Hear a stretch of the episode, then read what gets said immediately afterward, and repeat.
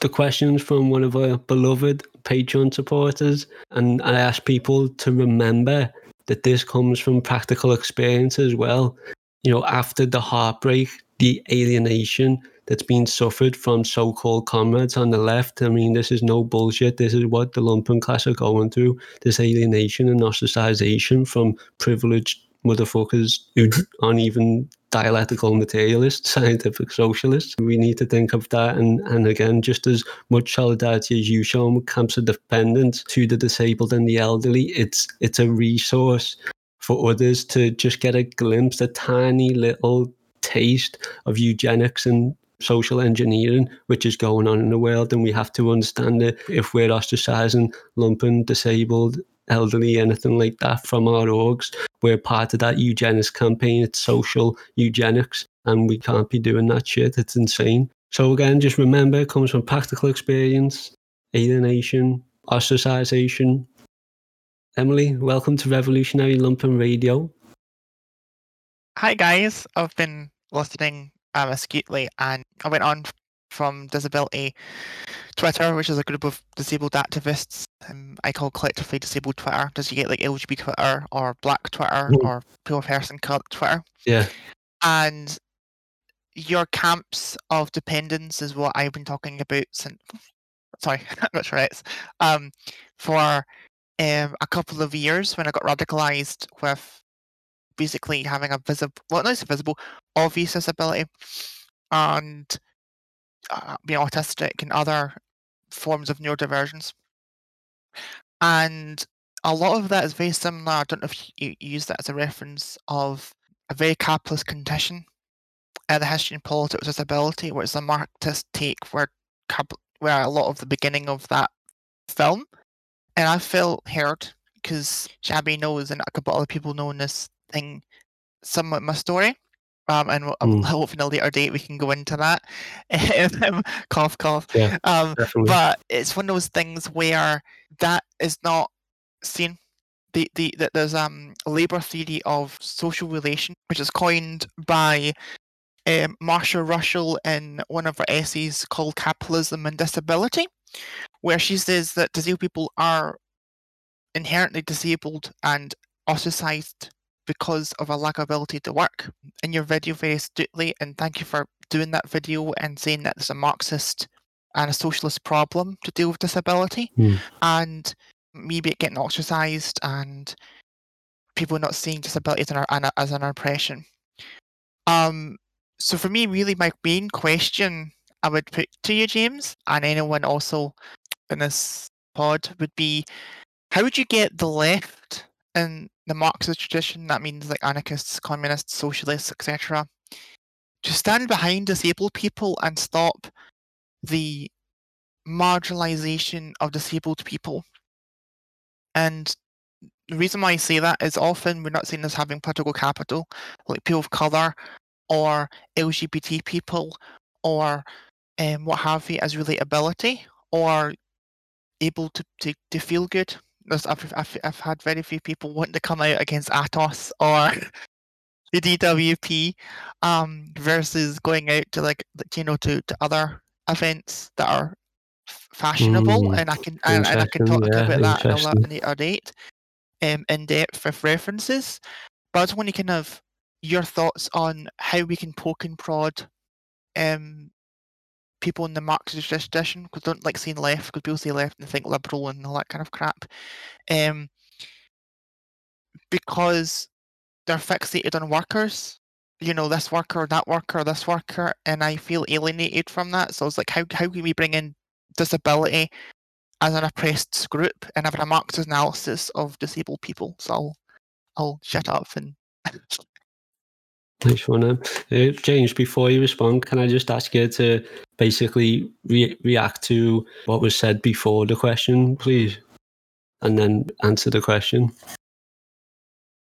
Yeah, of course. Um, sorry, I'm just composing myself. Uh, first of all, thank you for asking the question, Emily. Um, it's uh, I don't. I've, I said this to Shippy before I came on, but um, camps was a really meaningful film for myself. I'm come from a background of disabled family. Um, I would identify myself as a disabled Marxist. Um, I don't want to go into why. Uh, that's something I keep discreet to myself. But um, yeah, it's quite a cl- close question to my heart, and um, the alienation of disabled people from society is incredibly profound and incredibly meaningful. And the exclusion from from Labour is its is its is its crux because whilst we've had you're quite correct to say um, because whilst we've had you know earlier forms of vile behaviour toward disabled people and specific types of disabled people for example there were periods in in Rome and Greece where disabled children with visible disabilities were killed and we've had periods uh, where you know uh, there's even been periods in the past where there was a market in creating um, children with physical disabilities, um, particularly dwarfism, to behave as jesters. We've never had a systemic exclusion until capital kind of controlled society. And that manifested in some of the most awful violence that has, like, frankly, not been dealt with in our movement in a lot of ways. So, I mean, one thing that people don't know about for example, even the Industrial Revolution, everyone has a kind of view of the Industrial Revolution where, you know, it was brutal, but, you know, it was still the birthplace of civilization in a lot of people's views in Britain. And, you know, what they did to disabled children during the Industrial Revolution was they locked them in basements and left them to die in them. And that issue wasn't taken up by the Labour movement, even then. So I, I completely understand where the question comes from. I feel incredibly moved to know that you felt heard that moves me immensely, um, and it means a lot to know that this film has has has registered with who who it's about. Um, I think is the key thing for me because I've had a lot of disabled activists since it since it went out, coming getting in contact with me and saying that much the same as what you've said, and it's always I always have a very quite I emotionally react to it quite a lot because it I'm glad that it served that purpose because that's what I wanted it to do. I wanted it to try and give a voice to that section of the lumpen and the working class because it it's a section that very rarely has a voice. In terms of the question itself, then um, it's a difficult one, um, and I think we first need to be upfront that this isn't a problem with any one organisation on the left. I've been around the left in Britain, Marxist left in Britain, quite a while now, and they're all disableist as fuck, pretty much. I'm not going to name any kind of organization, but it's it's a question that it receives very little analysis. It's treated as a matter of benefits, uh, the benefit, of the welfare state, if anything, and the kind of reasoning that people kind of give for what would happen under socialism is kind of just, oh, they'd be taken care of, rather than any kind of liberatory statement. Um, it's a question that it's very hard to get people to think about. Um, and I've gone through a number of different periods where I had different degrees of hope for this. So, I mean, there was a moment in response to austerity following 2008 where disabled peoples against the cuts appeared to be gaining leadership of the more radical wings of the anti-austerity movement and that that seemed to kind of be pushing things forward. Unfortunately, Corbynism happened, and we were the disabled people's movement was turned into an electoral prop that was swiftly abandoned after that. I had a lot of hope for this a new wave, the new wave of student activism at first, and particularly the people who brought in intersectional ideas, because I thought finally someone's going to actually deal with this question So it's a difficult critique to make, but I think it's one that we need to make. That actually, what has resulted is every single oppression but disability is in, is kind of included in those intersectional analyses these days. You know, it's very rare that you see disability noted as an, a characteristic of oppression or a, an oppressed group. And I think that's a really difficult question to wrestle with because in every instance we have been excluded. Um, the disabled people's movement has been excluded from more traditional organizing. It has been excluded from all these different things. Um, and where we have been active or where organizations have been strong, like Disabled People Against the Cuts, we've been suppressed ideologically and turned into useful tools for the Labour Party.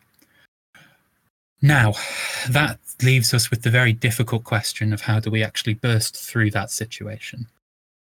And I wish I could give a simple answer, but I think it begins with really setting out that class analysis of what disability is as a form of oppression among the disabled people's movement itself, because there are a lot of different views of what disability is that we still need to kind of deal with.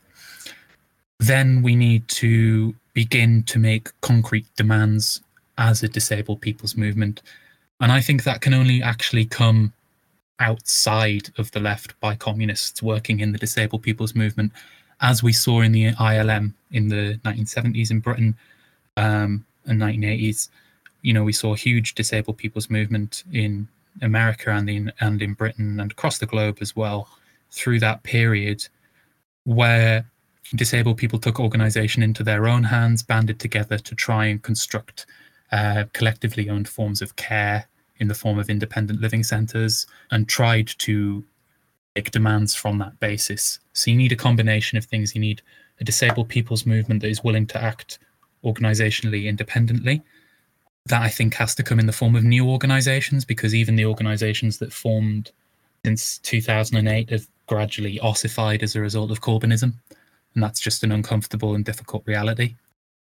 And then you need to start trying building physical power bases by um, getting some form of care center together, collectively owned, to form as a kind of base for those disabled activists. And then you need to start kind of making demands and making them not just at articulating those demands, not just at centers of power like councils or the government, but also articulating those demands at the left and shaming them where they exclude us and directly being confrontational about it. As difficult as that is, the fact that we have a left that is so comfortable to either completely ignore eugenics in Britain on a scale like we've seen through the COVID pandemic, or to treat it as a kind of paternalistic pursuit. Both of those things are absolutely shameful and need to be challenged actively in a confrontational way we need to be clear with them that you know I've read a lot of newspapers of the British left coverage of the care crisis in Britain. It's it's chalked up to incompetence. It's chalked up to lack of resources. All the disabled aren't even mentioned, and it's it's turned into a conversation about the wages of care workers, and all of those things need to be directly and antagonistically challenged. I think the disabled uh, people's union that we've seen come up recently could be used as a vehicle with that if we organized quickly. If not, then it will have to come from more localized contexts um, where collectives of us that actually have physical bonds to each other and can meet can work together because it's a very difficult context, it's a very difficult circumstance, and I don't think that we're going to just ideologically change people's minds without waging political campaigns against that inactivity. I hope that answers your question, but if there's anything else you want me to expand upon, please do say this is a really important question and it's one that like the left is buried for a long time and it's not even just buried like traditionally like in the past the marxist movement has even allowed eugenicists in some of our parties in some of our trends Thanks again for tuning into Revolutionary Lumpen Radio. The system of capitalism is driving this climate catastrophe. The UK is complicit in Israel's violations of Palestinian human rights for investment in supporting the global arms trade. It's not just a moral stand, it's a political stand. The role that Israel plays securing the interests of US and British imperialism in the Middle East. Some people often kind of talk about Iraq or Afghanistan today where I am, and I like understand these conflicts that have literally been going on since I was born. It's just like horrifying. We had some placards, one of them which said the pretty factual point that Zionism is racism. Racist police! I personally refused to learn my parents' language. My brother did. I'm a bit older than him, so I've gone through 9 11. That was the first time I realized that I looked different. Today, much of what passes for leftism is actually quite right wing, quite destructive. The dictatorship of the proletariat is how the social order in a given country can be steered in a socialist direction. This idea of dialectics is that everything is a web of life, deeply interconnected. The conversation to me is how do we make all labor less exploitative for women? My writing was first and foremost for disabled people, for outcasts, and for folks on social assistance. The homeowners mm-hmm. association started up because they wanted to exclude certain ethnicities Yep. from the